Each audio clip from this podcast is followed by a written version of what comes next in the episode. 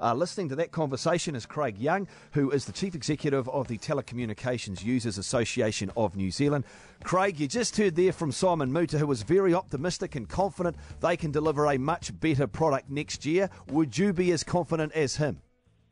I'm not sure. Kia ora, morning, guys. Um, it's uh, he's right. He's got 15 months to get this right because this is pretty critical to all sorts of things. This is critical to Spark. It's also critical to the New Zealand telco industry that they deliver a seamless performance on this across the board for every New Zealander who wants to watch the Rugby World Cup. And I think um, we've got issues in New Zealand that, that haven't even really started to be addressed yet, particularly in the rural sector. So mm. um, it's, a, it's a timely reminder for us all to watch this one carefully. Craig, right now, with your knowledge, how many would you say HD streams in New Zealand we could watch without lag at once? About how many? Yeah, that's a really good question. I heard Solomon talk about hundreds of thousands, and he's right. There's probably going to be that many, but it's um, this is a different uh, game altogether because we're going to, um, you know, between now and then, a number of our TVs will be upgraded to 4K. We'll want HD 4K definition on our Rugby World Cup viewing it's a huge um, load on the network um, across the network. And one of Optus's issues that they had at the weekend, um, I heard Simon say that the load will be smaller on the non-All Black games. But one of the things Optus said wrong is they also thought that, and the other games had a significant load as well, and that that didn't work. So there are a number of issues that are cropping up that I think we've got to be careful about any assumptions we make um, about the the viewership of these.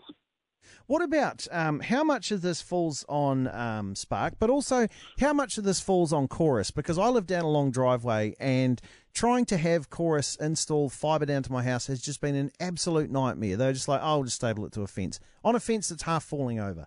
You know what I mean? So I'm just wondering how much of it actually falls onto what what is it that Spark can do, and then how much over a barrel are they by the people that actually put the wires into the houses?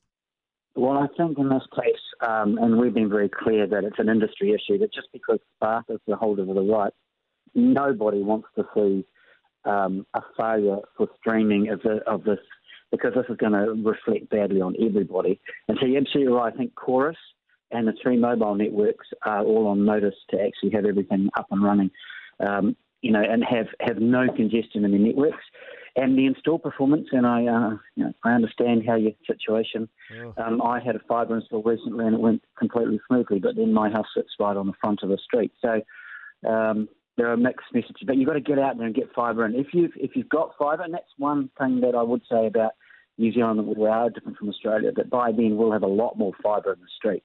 And uh, if you've got it, you, you should get it comes down to rural New Zealand, I think, is the biggest. You know, there's going to be farm. I mean, let, us be brutally honest. I mean, where is the heartland of rugby? It's in rural New Zealand, so mm.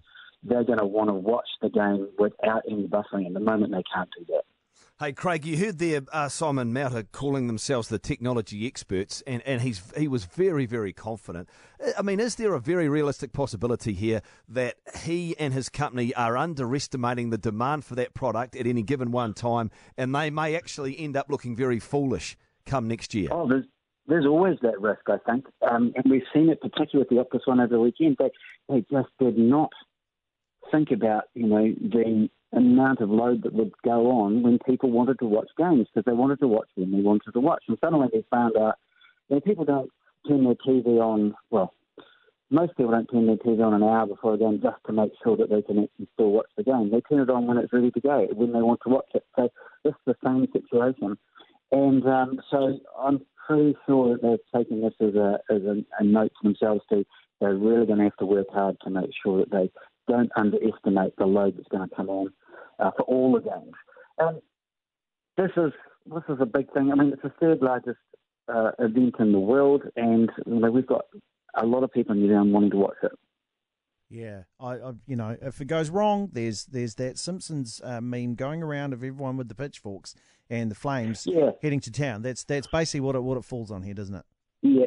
So, so I think there's two big things, uh, particularly if we, you know, if we take the, the use case of a, of a rural farmer, the two things that, that the, um, their household's going to have to do. First of all, they have to figure out how they're actually going to watch it in their house. So there's a huge education uh, program needed about do you need a smart TV? What sort of streaming device do you need? Do you need to connect your laptop up? Will there be uh, an app that you can download on your TV? What is an app, after all?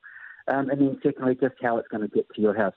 And uh, I am heartened by the fact I was at a meeting yesterday that Spark called with uh, a, a number of other internet service providers, including rural providers, including the small guys that are providing broadband out at the out at the edge, to try and start the conversation with them about, well, this is how we're going to deliver the product. How are you going to help us make sure we get that to the end user?